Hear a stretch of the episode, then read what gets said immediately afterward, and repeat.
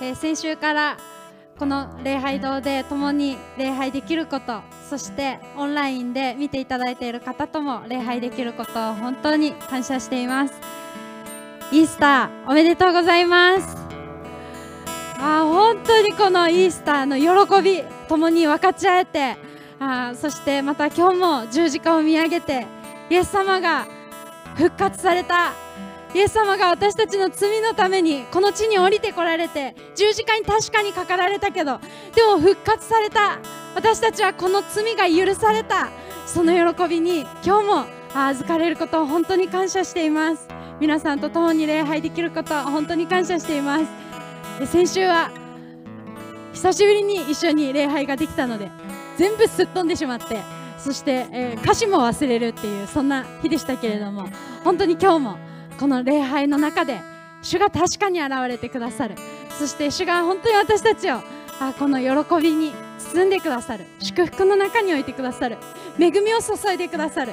その礼拝をまず主にお捧げしたいと願います、えー、詩篇から一つ御言葉をお読みいたします。詩篇96編1節から6節をお読みします。新しい歌を主に歌え。全地を主に歌え。主に歌え皆を褒めたたえよ。火から火へと見救いの良い知らせを告げよ。主の栄光を国々の中で語り継げよ。その苦しい技をすべての国々の民の中で誠に主は大いなる方。大いに賛美されるべき方。すべての神々に勝って恐れられる方だ。誠に主国々の民の神々は皆虚しい。しかし主は天をお作りになった。尊厳と意向は見舞いにあり力と光栄は主の聖女にある。私たち今日も主の皆あがめてまた主の前に出ていきたいとそのように願っています。ではどうぞお立ちになられる方はご起立くださって共に賛美を捧げてまいりましょう。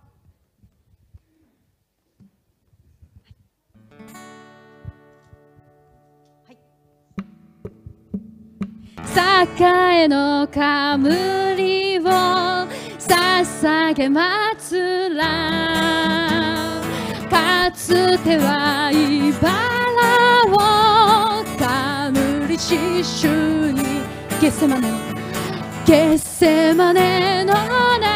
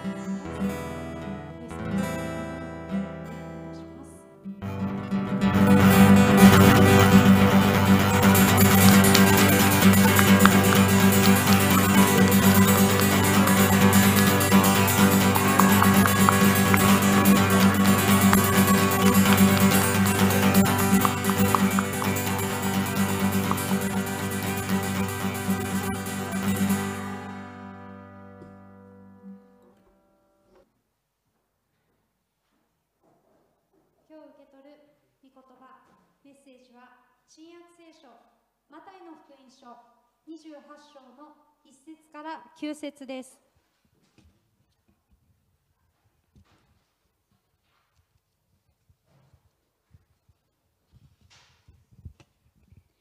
新約聖書マタイの福音書28章1節から9節お読みいたします。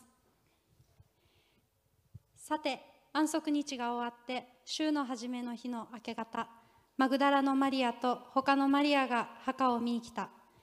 すると大きな地震が起こった。それは主の使いが天から降りてきて石を脇へ転がしてその上に座ったからである。その顔は稲妻のように輝きその衣は雪のように白かった。万兵たちは見つかりを見て恐ろしさのあまり震え上がり死人のようになった。すると見つかりは女たちに言った。恐れてはいけません。あなた方が十字架につけられたイエスを探しているのを私は知っています。ここにはおられません。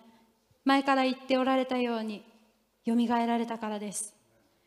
来て収めてあった場所を見てごらんなさい。ですから急いで行ってお弟子たちにこのことを知らせなさい。イエスが死人の中からよみがえられたこと。そしてあなた方より先にガリラヤに行かれあなた方はそこでお会いできるということです。ではこれだけはお伝えしました。そこで彼女たちは恐ろしくはあったが大喜びで急いで墓を離れ弟子たちに知らせに走っていった。するとイエスが彼女たちに出会って「おはよう」と言われた。彼女たちは近寄って見足を抱いてイエスを拝んだ。アーメンそれではこの箇所から「大喜びで大喜びで」というタイトルで小川先生メッセージを取り継いでくださいます。我々の主イエス様をお祝いします感謝します。え本日のメッセージのタイトルは大喜びでというタイトルです。大喜びで。今日先ほどの司会者が読んで、えー、くださった中で彼女たちは恐ろしくはあったが大喜びで走っていくんですね。恐ろしくはあったが大喜びで。皆さんはあの恐ろしくはあったが大喜びでっていう経験あります？大喜びであると思うんですけど恐ろしくもあったが大喜びで。もしかすると皆さんの本当に愛する人がですね亡くなってしまって悲しんでいたのにその人がよみがえったらおおと驚くけども大喜びになるっていうことがきっとあるかもしれません。女性たちはそのことを味わったんですね。信じてそしてお喜びで喜んでその知らせを伝えに行ったんです。だけど皆さん死人が死んだ方がよみがえるって簡単に信じられますか？信じられますか？えー、荒瀬牧彦先生というこれ牧師の方なんですけども、えーと、青山学院短期大学青短ですよね、えー、そこで宗教学の、えー、講師をしている先生がいます。牧師先生なんですけども。その先生がですねある講義の中で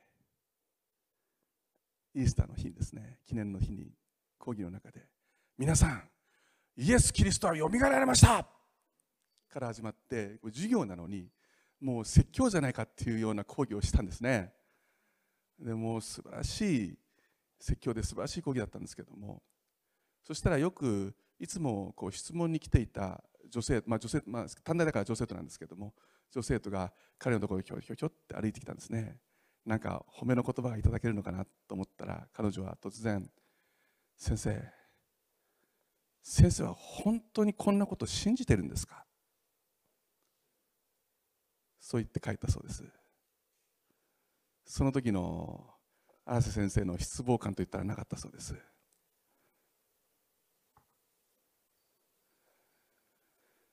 パウロがですね使徒パウロが、えー、使徒の働きの中の14章でギリシャに違法人の国ギリシャに伝道に行ったことがあるんですね。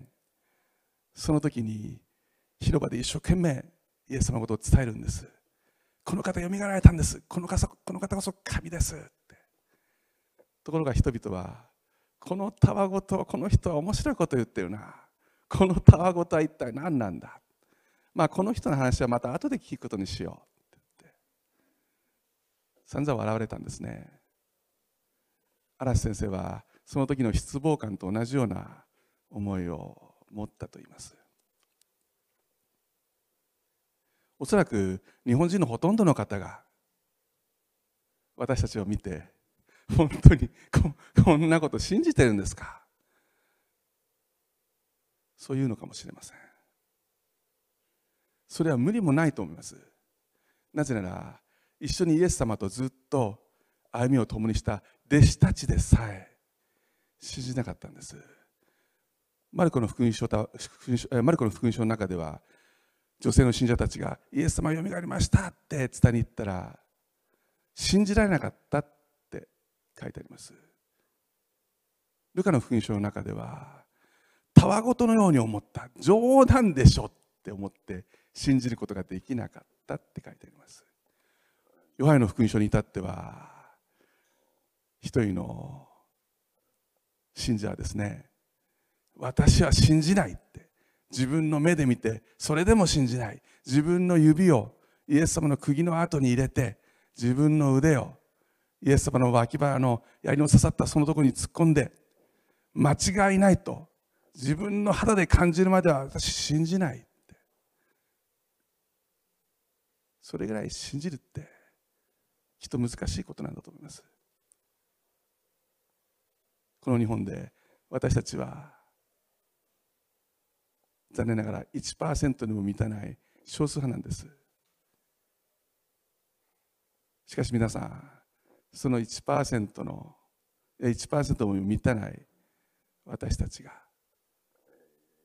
イエス様の復活を信じて自分の人生が変わってそしてこの日本を変えたんです。この日本を変えようとしてるんです。皆さんのその信じる信仰が世界を変えるんです。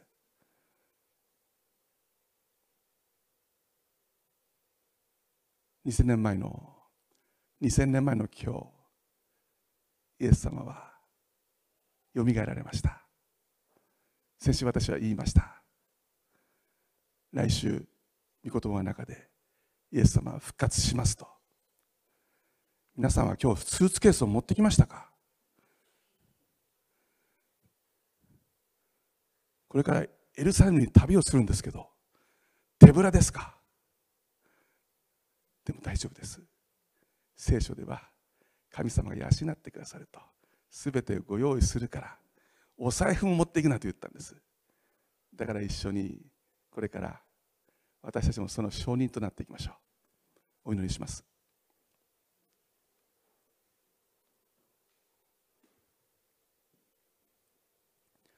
天のお父様あなたの皆を褒めたたえます。イエス様。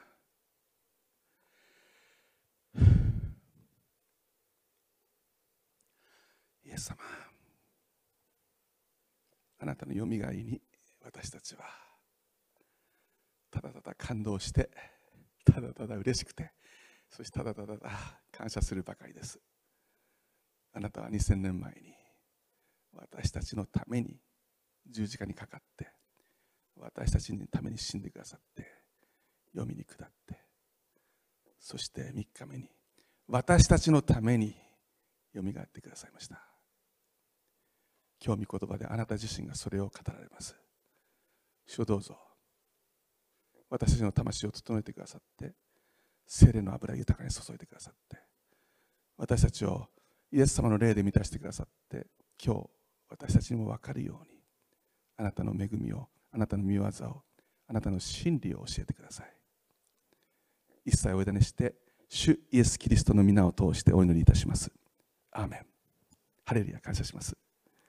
先ほど司会者が読んでいただきましたえマタイの福音書28章1節からもう一度読ませていただきます。マタイの福音書28章1節。さて安息日が終わって週の初めの日の明け方マグダラのマリアと他のマリアが墓を見に来た。イエス様が十字架につけられたのは金曜日でした。金曜日の朝9時に十字架につけられてそしてイエス様が息を引き取ったのは十字架上で死なれたのは午後の3時です。その後イエス様の遺体は有馬太のヨセフというお金持ちの人がその遺体を預かってそしてエルサレムの自分のお墓にお墓といってもこう洞窟横穴の洞窟なんですけどもそこに埋葬したんですね。ところがその日は金曜日でした。皆さんユダヤ教では土曜日が安息日なんです。そしてその安息日は金曜の夜から始まるんです。だから人々は急いでいたんです。なぜなら安息日が始まると仕事をすることができないからです。イエス様の遺体を墓に運んでそしてその日は何もできずにみんなそこにいた女性たちも帰っていきました。次の土曜日は安息日ですから何もすることができません。だから安息日が明けた日曜の朝早く一番に彼女たちはマグダラのマグダラのマリアそしてもう一人のマリア。もう一人のマリアと書いてますけどこのマリアがイエス様の肉のお母さんでマリア肉のお母さんのマリアであることは明らかです。その二人のマリアがですね急いでイエス様の墓に行くんですね。なぜ墓に行ったんでしょう？彼女たちは香油と雨布を持っていました。なぜならこれがユダヤ教の慣習だったからです。亡くなった方の遺体の腐敗が進まないように香油を塗ってあげてそして雨布でぐるぐる包むんですね。皆さん先週の御言葉の中でラザロが出てきて巻いてあるものを取ってあげなさいって言ったの覚えてますか、はい、それは遺体が腐らないようによく香油で塗ったらこう雨布でぐるぐる巻きするのがその当時のユダヤ教の風習だったんです。だから2人の女性たちもそれに倣って急いで行ってもう3日目だから腐敗が進まないようにもう死んじゃったと信じてるわけです。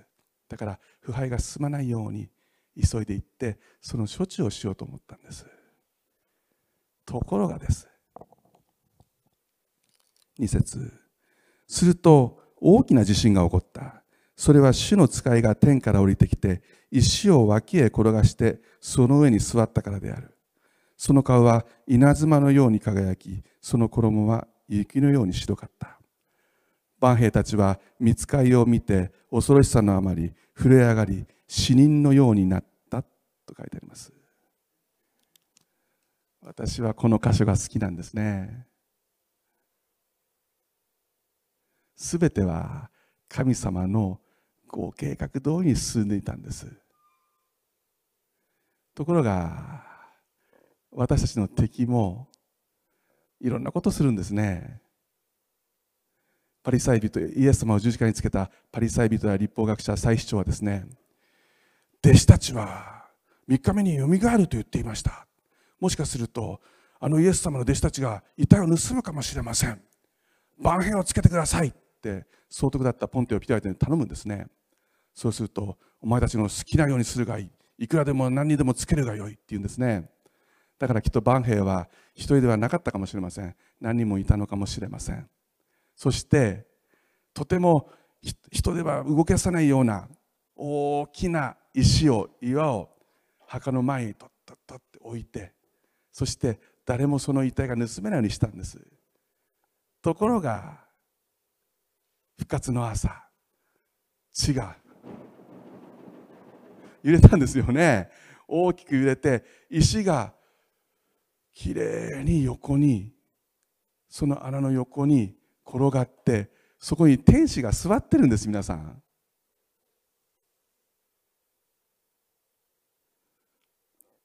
万兵たちはローマ兵たちは固まっちゃいましたよね。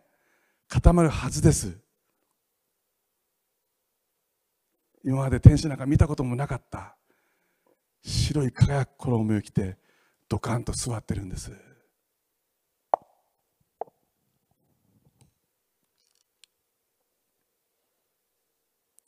5節 ,5 節。すると見つかいは女たちに言った。恐れてはいけません。あなた方が十字架につけられたイエスを探しているのを私は知っています。ここにはおられません。前から言って前から言っておられたようによみがえられたからです。来て収めてあった場所を見てごらんなさい。と言いました。見つかいは二人のマリアに言いました。恐れてはいけませんって。恐れてはいけません。そしてこう言ったんです。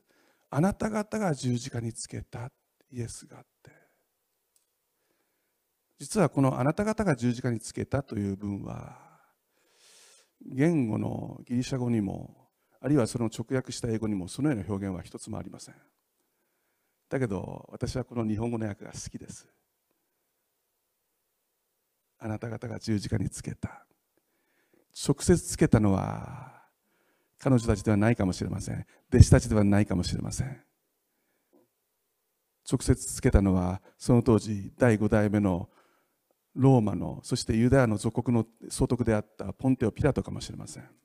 あるいは祭司長やパリサイ人であったかもしれません。だけどイエス・キリストは私たちの罪を背負って十字架にかかったんです。イエス・キリストが十字架の道を選ばれたのは私たちの罪のゆえなんです。だからあなた方が私たちが十字架につけたという表現は私たちとイエス様を直接密につなげることになります。あなた方が十字架につけたイエスはここにはいませんっていうんですね。よみがえりました。っていうんですね。よみがえりました。だけどここは言語では彼はよみがえらされましたという表現を使っているんです。英語では He is risen 受動体なんですね。何々されたという表現なんです。つまりイエス・キリストは天の父によって神によってよみがえらされたんですって言ったんです。イエス・キリストは最後まで自分が人間の立場であることをずっと守り続けました。荒野においてサタンに誘惑された時も自分の力を示そうとはしませんでした。最後まで御言葉でサタンを退けました。ラザロが復活された時もそうです。自分の力を使おうとはしませんでした。最後まで人間に徹したんです。だから父を感謝します。あなたのが私の願いを聞いてくださって感謝しますと言いました。そしてここでも彼はよみがえらされた。天の父がイエス・キリストをよみがえらせたと言ったんです。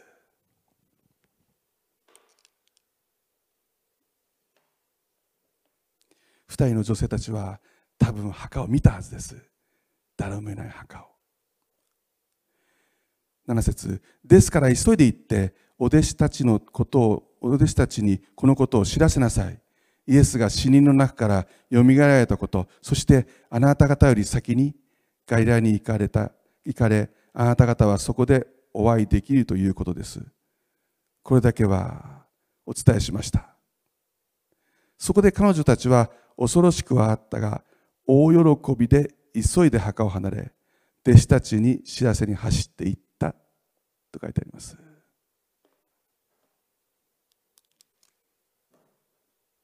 イエス・キリストはよみがえられました。でもそれだけじゃない。あなた方に会うために外来に行ってます。あなた方はそこでイエス様とお会いすることになるんです。これだけは伝えました。でもそれだけです。皆さん彼女たちはまだ復活されたイエス様と会ってません。石が転がれ石がこうやって地震があって石がガタガタだって横にずれていって横に置いてあってイエス様がそこから出てきたわけじゃないんです。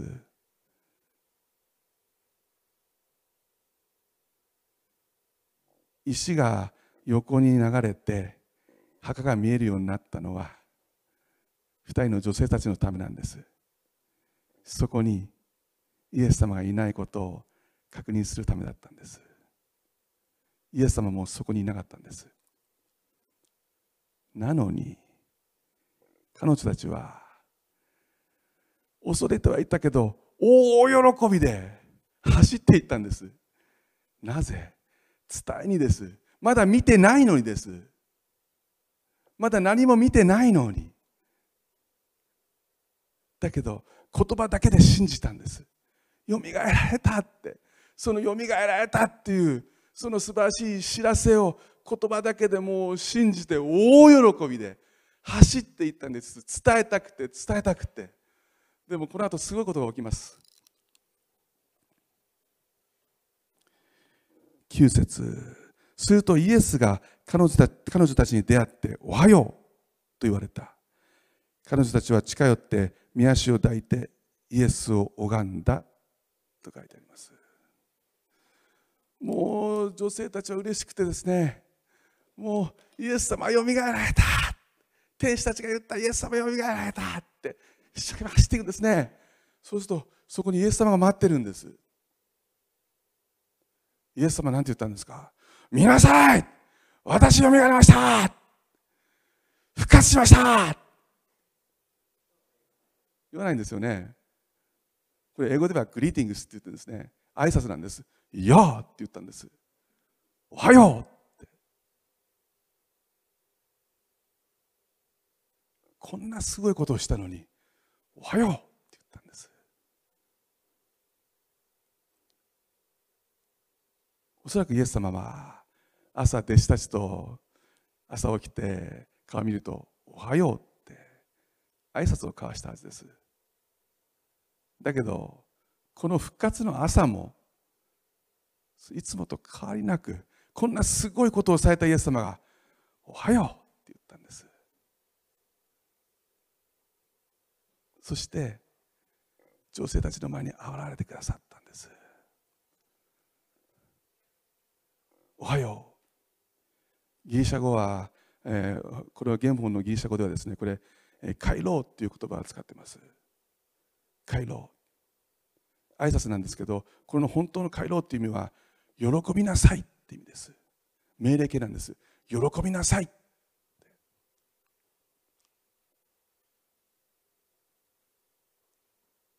私の復活を喜んでくださいって言った言ったんじゃないんです。私は喜ぶって言ったんじゃないんです。女性たちにあなた方は喜びなさいって言ったんです。この回路喜びなさいっていう言葉は聖書に何回か出てくるんですけどマタイの福音書ではもう一回出てきます。それはマタイの福音書の5章イエス様が山の上で幸いなるかな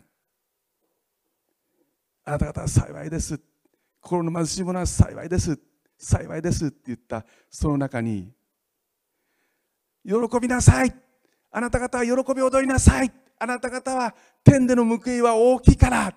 喜びなさいって言ったんです。その同じ喜びなさいっていう言葉が使われてるんです。皆さんどうですか？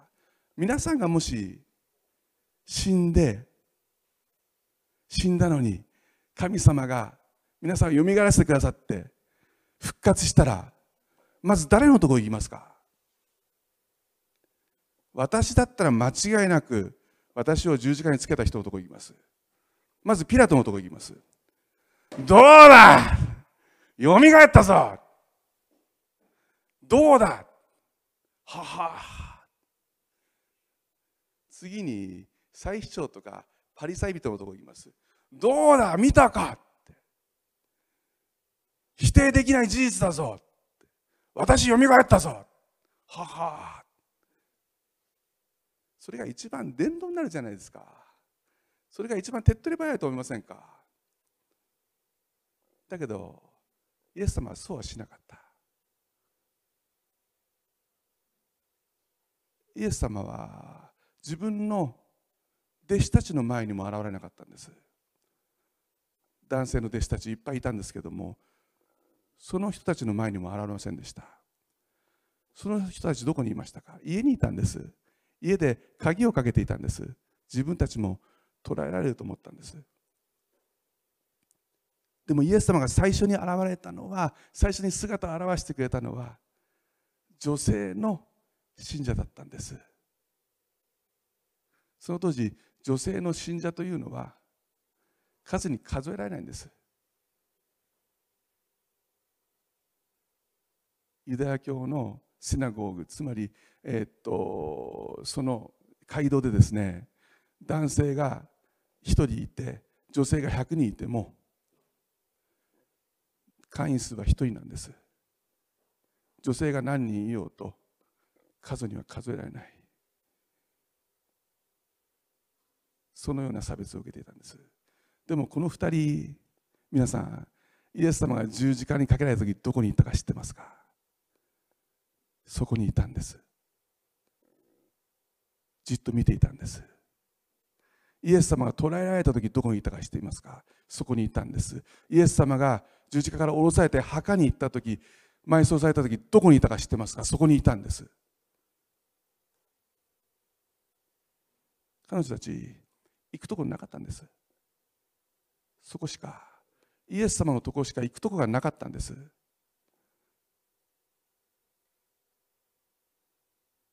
男たちは違います。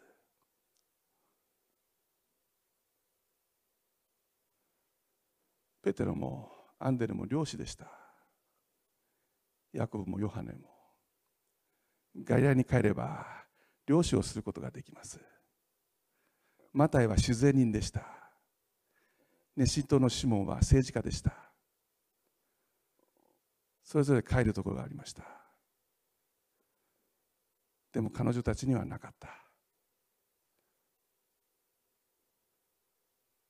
マグダラのマリアがもし帰るとこがあるといえば7つの悪霊に取りつかれていたというところが彼女の最後の名前です。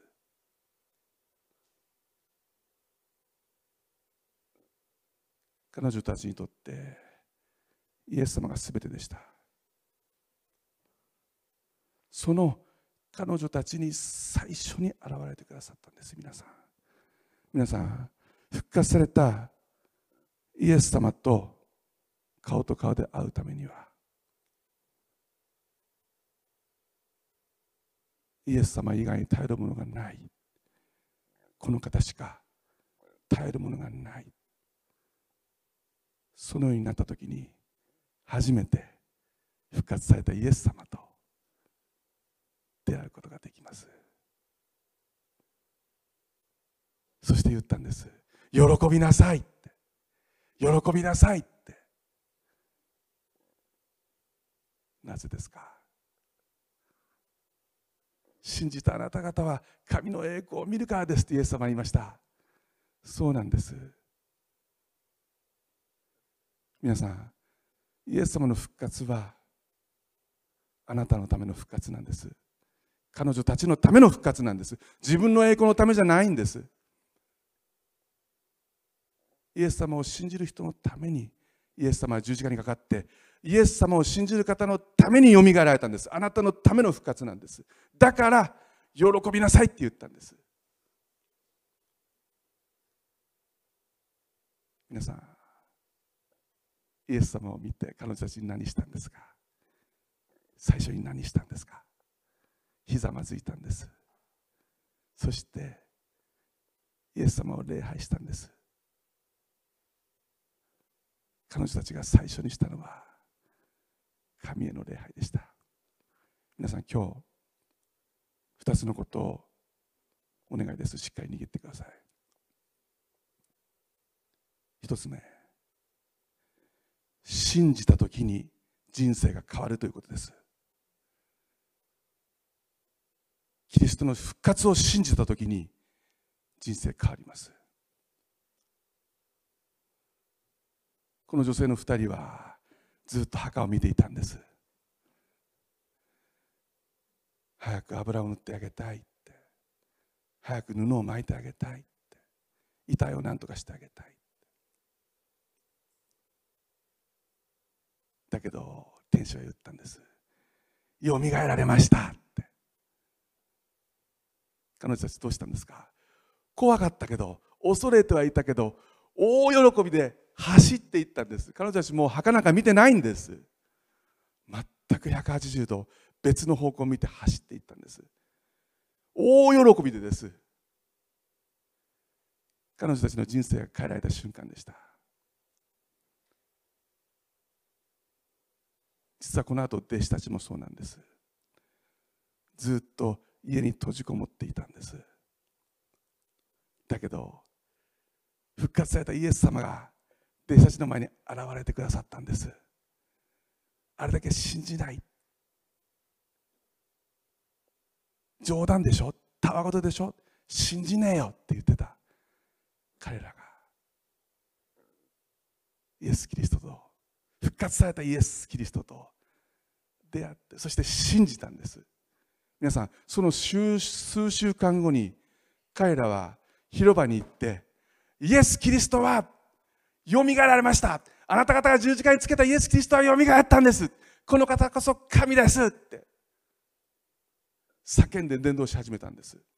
彼らは捕らえられました。鞭に打たれました。刑務所に入れられました。だけど彼らは変わることはありませんでした。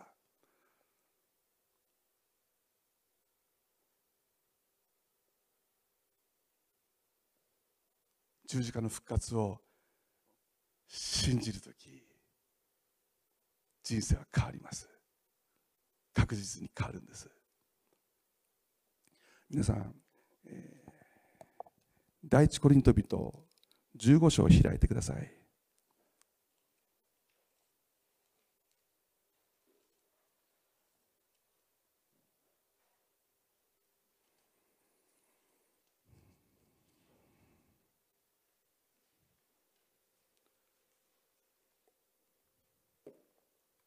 第一コリント人15章。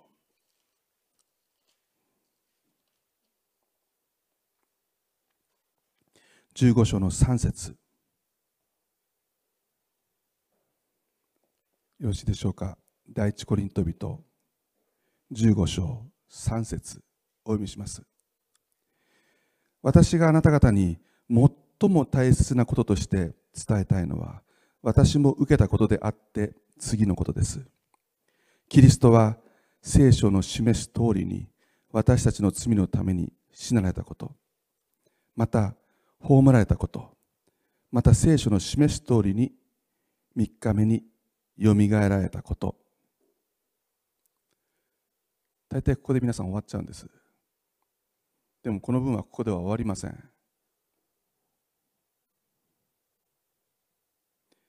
また、5節から、またケパ、これケパというのはシモン・ペテロのことです。シモン・ペテロに現れ、それから十二弟子に現れたことです。その後、キリストは500人以上の兄弟たちに同時に現れました。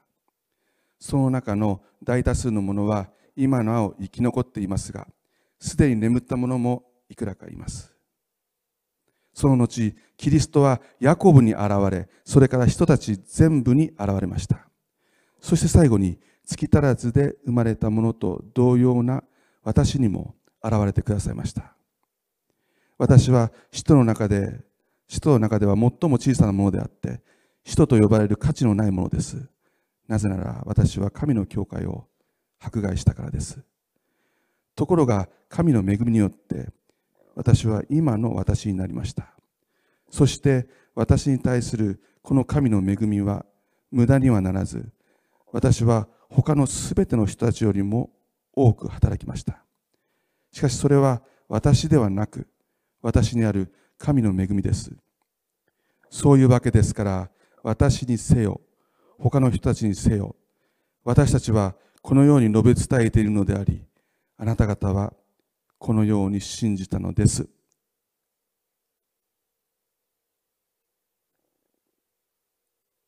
ここまでが一つの文なんです。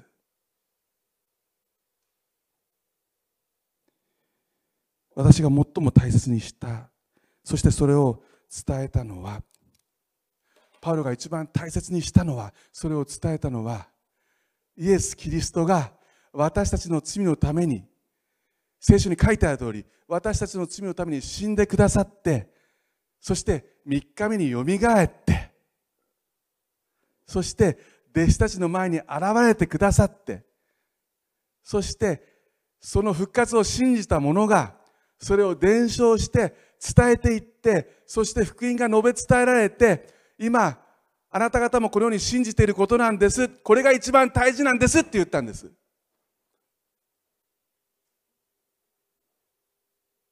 皆さん真理というのはですね実は2つの種類があります。一つは客観的真理。これは証明される真理です。例えば地球は丸いとかあるいは人間は酸素を吸って二酸化炭素を吐くとかですね。あるいは人は必ず死ぬとかですね。証明できるものです。その他にもう一つ実在的真理という真理があります。これは私たちが信じた時に初めて真理になることです。例えば神が初めに天と地をお作りになったとかあるいはイエス・キリストは死んで3日目によみがえったとか。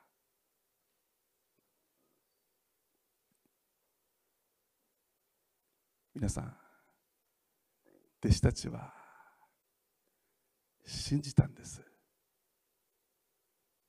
このことを信じたんです。信じてそして伝えたんです。伝えられてそして伝えられた人が信じたんです。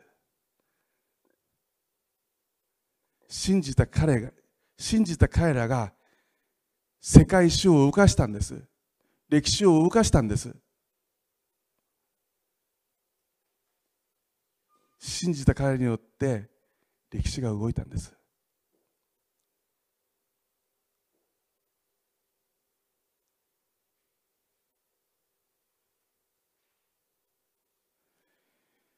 そんなこと本気で信じてるんですか？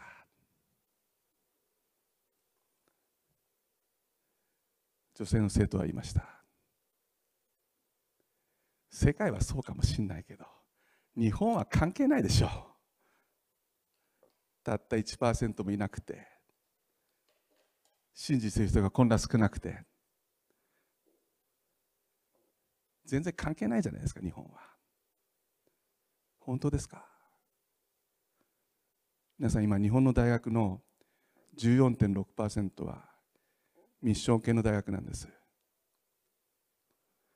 青山学院大学も上智大学も国際キリスト教大学も立教大学もフェリス女子も聖学院も精神女子も言ったらきりがありません。同志社もすべてキリストの復活を信じたキリクリスチャンが志を持って建てたんです。短大に至っては15%以上です。本当にこんなこと信じてるんですか？言った生徒もミッション系の短大です。でも一番多いのは高校です。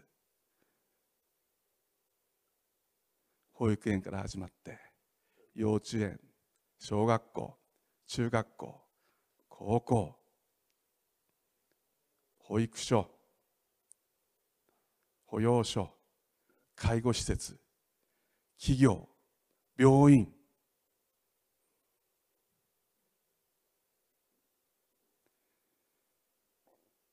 皆さん戦争の第二次世界大戦の終戦の話したの覚えてますか？ポツダム宣言。日本は無条件降伏を受理しました。受諾しました。無条件降伏。敗戦国日本は賠償金を払わなくていい。領土を取らなくていい。国民の自由が保障される。何の縛りもない。無条件。幸福に対して敗戦国に条件は何もつけない。そのポツダム宣言は復活を信じたクリスチャン精神からなっているんです。日本がこれだけ早く復興したのはそのポツダム宣言のおかげなんです。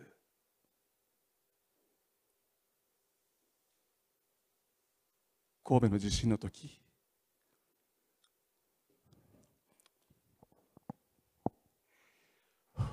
東日本大震災の時。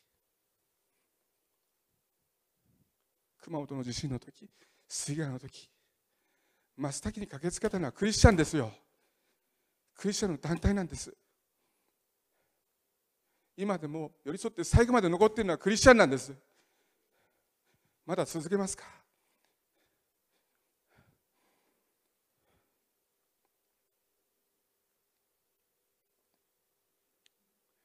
復活を信じた人の人生が変えられたんです。そして復活した人の人生が変えられて世界が変わったんです。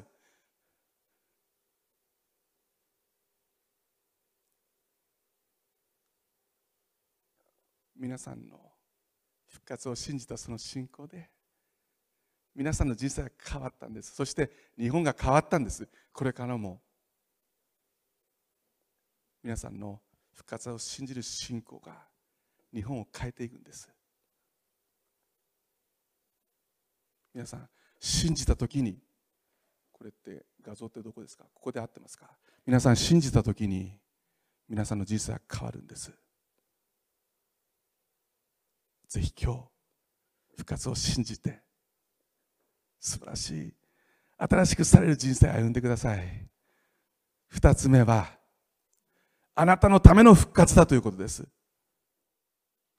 イエス様はあなたのために復活されたんです。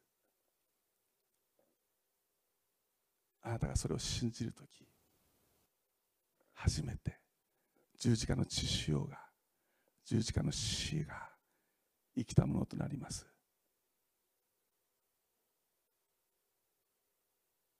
キリストは言いました。私が道であり真理であり命ですって。私を信じてその道に入れば永遠があるんですって。復活の命が与えられますって。先々週ぐらいだったでしょうかね。司会者の方が使徒信条というのをですね、えー、唱えてくださいました。言ってくださいました。使徒信条言いましょう。そうだったよね。使徒信条言いましょう。あの使徒信条っていうのをこう教会で言う教会もあるんですね、はい、我は天地の作り主。全能の父なる神を信ずる。これあの我は全地のつ、えー、っとえー、全地の作り主じゃないんです。天地の作り主なんですね。天と地をお作りになった全能の神を信ず。我はその一人後我らの主イエス・キリストを信ずここからイエス・キリストの人生が語られます。主は精霊によりて宿り乙女マリアより生まれポンテオ・ピラトのもとに苦しみを受け十字架につけられ死にて葬られ黄泉に下り3日目に死人のうちよりよみがえり天に昇り全能の神の右に座したまいり。賢い力たいて賢というのはそこ賢という言葉があるんですけど賢というのは遠くからって意味です。でもこの遠くからっていうのはもちろん天からっていうことなんですけど再臨を表してます。それだけでなくてイエス様は天に昇られた姿と同じ姿でつまり私たちにも分かるような形で来てくださって生けるものと死にたるものと裁きたまわんですね。我は精霊を信ず聖なる行動の教会生徒の交わりつまり私は神の霊が私と共にあることを信じます。行動の教会というのは建物のことを言ってるんじゃないんです。私たちのこの神を愛する人の集まりそして生徒の交わりの中に精霊様が働いてくださる。あのペンテコステの日のように精霊様が共にいてくださって働くことを信じます。生徒の交わり罪の許し体のよみがえり常しの命を信ず常しえの命を信ず。アーメン。これ私覚えちゃったんです。っていうか覚え覚えさせられたというか覚え覚えちゃったんです。つまりお世話になった教会がこれをずっと礼拝で言うからです。共に言うからです。主の祈りもそうです。覚えちゃったんです。私英語でも主の祈り言うんです。でもそれは覚えさせられたとか覚えちゃったんですね。ずっと礼拝で言うからです。でもこれ覚えただけでは意味がないんです。唱えるだけでは意味がないんです。これを信じて神様に告白するからです。信仰告白なんです。体のよみがえり常しの命を信じますって。信じた時に初めてイエス・キリストの十字架が血潮が私たちに命を与えるんです。あなたのための十字架であってあなたのための復活なんです。皆さん握りましょう一緒に。復活の命を握りましょう。町田の皆さんそして YouTube をご覧の皆さんおめでとうございます。イエス・キリストはよみがえられました。そしてそれを握る私たちも永遠の復活の命を握って歩んでいきます。共にこの方と永遠の道を希望の道を歩んでいきましょう。お祈りします。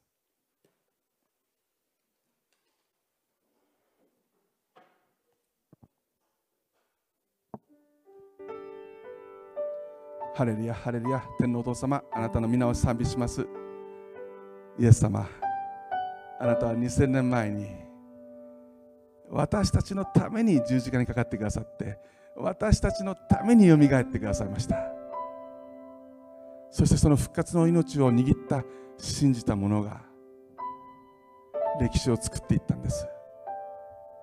彼らの人生は変えられてそして彼らが世界史を作っていった。それは客観的真理です。それは証明できる動かしがたい真実なんです。事実なんです。信じた者がその信仰が出来事になっていきます。どうかすべての人が復活体験をすることができますように。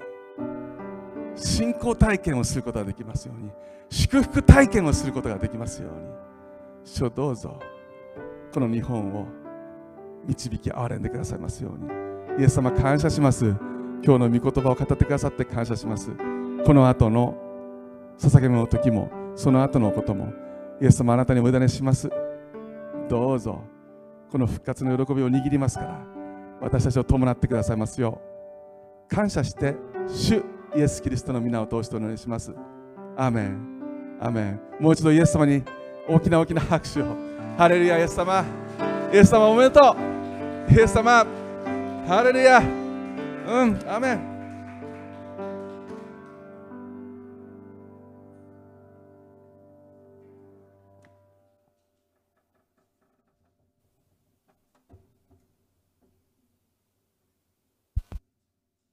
それでは感謝の捧げ物の献金の賛美をさせていただきます、えー、また献金袋は後ろにありますので後ほどあ捧げていただければと思います。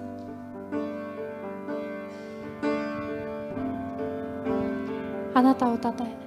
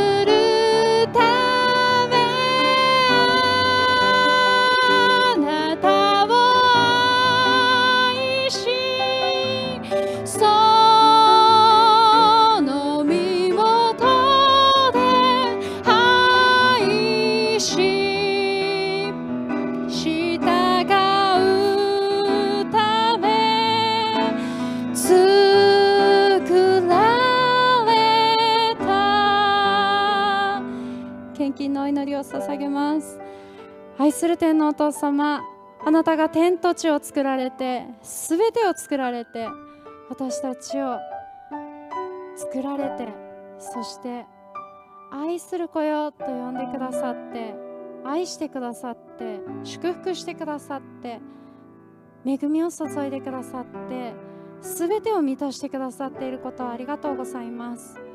いい思いも悪い思いも神様それらすべてを作られて私たちに与えてくださったことをありがとうございます。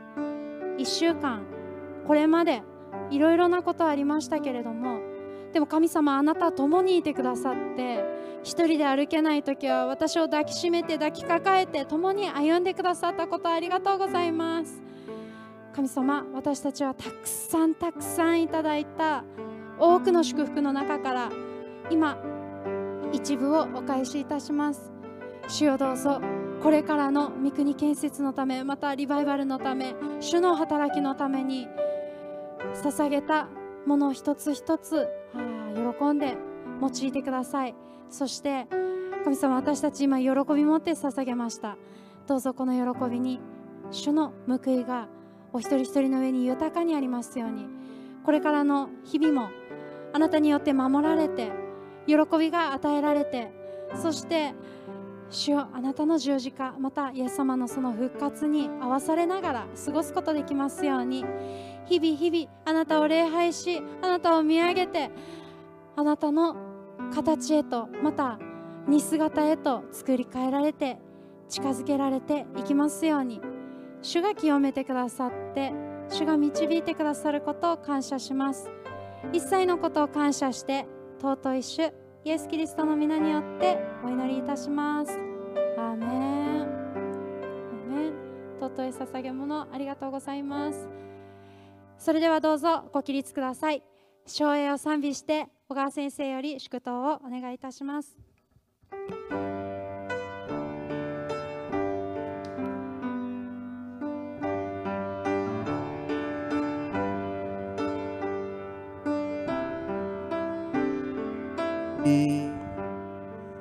とこしえ変わらず見栄えあれ。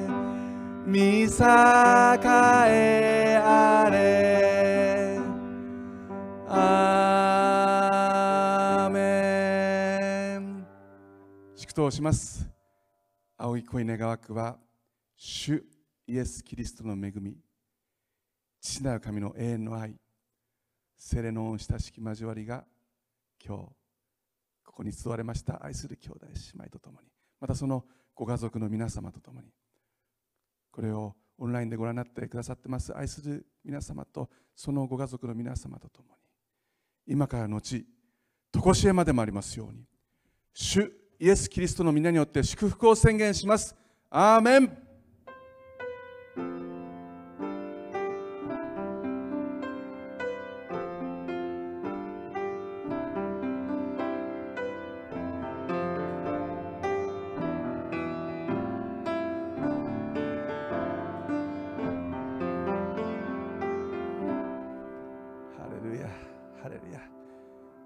ました。どうぞお座りになってください。感謝します。感謝します。今日はありがとうございました。えーいくつか報告があります、えっと、皆さん、もうすでにこのハッピーイースターのカードをお持ちでしょうか、えー今日はちょっとお見えになってないんですけど、広瀬兄弟がですね作ってくださいました。まだあのお持ちでない方は、えー受付がありますので、ぜひ、えー記念カードなんで、ぜひお持ちになってください。それと、えっと、今日ここに来られてない YouTube をご覧の皆様、あのもうすでにお、えー郵送で送ってますんで、ぜひカードをお楽しみください。ありがとうございます。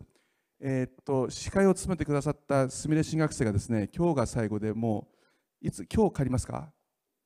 今日、えー奈良の方の生駒の関西聖書学院に帰ります。えー一言挨拶をお願いします。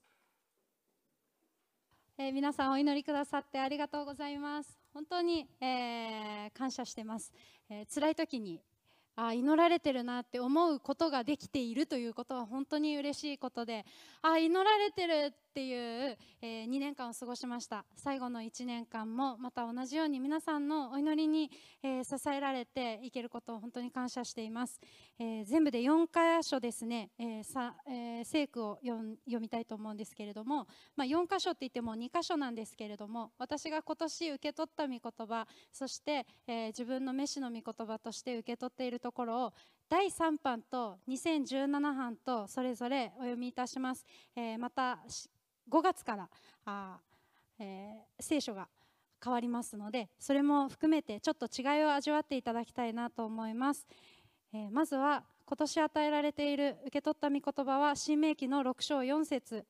第3版は心を尽くし精神を尽くし。間違えました。聞きなさいイスラエル。主は私たちの神主はただ一人である。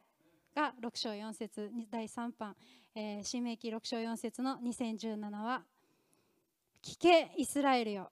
主は私たちの神主は唯一である。という御言葉です。また、えー飯の御言葉として受け取っているのが第2テモテ4章2節から 5, 5節5節です。第3版御言葉を述べ伝えなさい。時が良くても悪くてもしっかりやりなさい。寛容を尽くし絶えず教えながら責め戒めまた進めなさい。というのは人々が健全な教えに耳を貸そうとせず自分に都合の良いことを言ってもらうために気ままな願いを持って次々に教師たちを自分たちのために寄せ集め真理から耳を背け空想話にそれていくような時代になるからです。しかしあなたはどのような場合にも慎み困難に耐え伝道者として働き自分の務めを十分に果たしなさい、えー2017ですと御言葉を述べ伝えなさい。時が良くても悪くてもしっかりやりなさい。忍耐の限りを尽くし絶えず教えながら責め戒めまた進めなさい。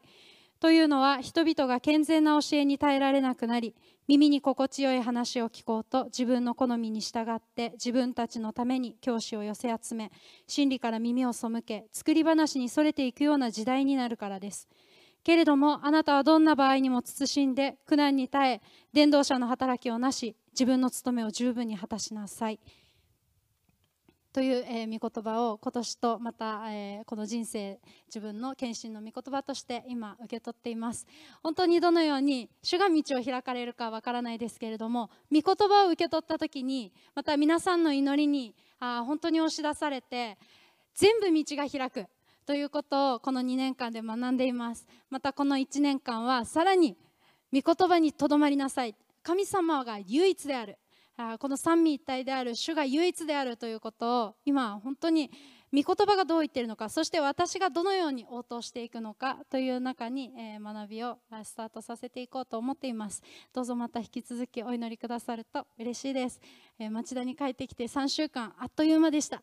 3週間このあっという間の中で私の体重は4キロも増えまして本当に4キロも太ったんです。私1週間ぐらいで多分23キロボーンって太ってですねああと思って、えーまあアルバイトもしてなかったっていうのもありますけどやっぱ外にこう自由に出れなかったんですけれども、えー本当にあのそこからちょっと巻き返すように、えーしましたけど4キロ太りましてまたシュッといやあの痩せて帰ってくると思うんですけれども、え夏はですねあのえーと、教会の引き続きお掃除させていただきたいと思ってます。そしてまた、えー、富士吉田の草むしりにも早めに行こうと思っています。いろいろなところに行きたいなと思っておりますので引き続きお祈りください。日本のためにまた世界のために富士吉田のために南薩摩のために平川のために森山のために長与町のために横山先生の癒しのためにそして今日お誕生日の甲斐先生の来週の結婚式のためにぜひ、えー、お祈りいただきたいと思います。よろしくお願いいたします。以上です、えー、ありがとうございました、えー、YouTube, YouTube ご覧の皆さんはですねえー、っとこれで多分お別れだと思います。えっとここからはトップシークレットでですね皆さんにお伝えすることはできません。甲斐先生のハッピーバースデーソングも皆さんとはできません。一緒にやりたいですか？教会に来てください。これでお別れです。